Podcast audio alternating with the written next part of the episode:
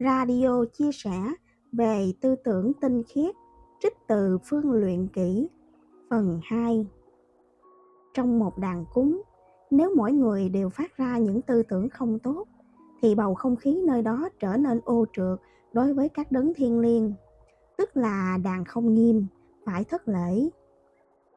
Còn trái lại, mỗi người định tâm cầu nguyện vào việc lành như thương yêu, hòa thuận, thiên hạ thái bình, thì các luồng tư tưởng sẽ hiệp thành sức mạnh và lẽ dĩ nhiên sẽ được kết quả tốt.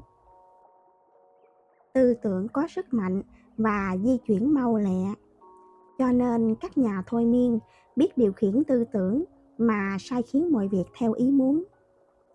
Các nhà chuyên khoa Pháp môn tập trung tư tưởng truyền từ điển cho người bệnh ở cách xa cả mấy trăm cây số để trị hết bệnh. Đã nhận thức được tác dụng và sự lợi hại của tư tưởng. Cho nên, những vị tu tâm luyện tánh hằng giữ gìn tư tưởng từng giờ từng phút.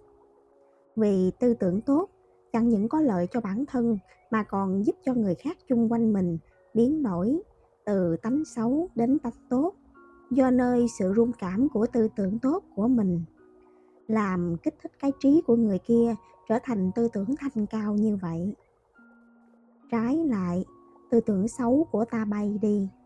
Suối người khác làm quấy, do sự rung cảm tư tưởng của ta đồng bản tánh với người đó. Ngoài ra, tư tưởng xấu như tánh ích kỷ, sự thù hằn, lòng đố kỵ, vân vân. Làm mờ tối lý trí, gây ra những thành kiến đối với người khác. Chỉ vì nhận định người khác không đúng chẳng khác nào ta đeo kính màu mà xem đồ vật thì màu xanh thấy đen vậy. Tóm lại, tư tưởng quấy có ba điều hại. Một là ta làm cái trí trở nên xấu là ta hại ta trước đã. Hai là ta hại những người ở chung quanh ta.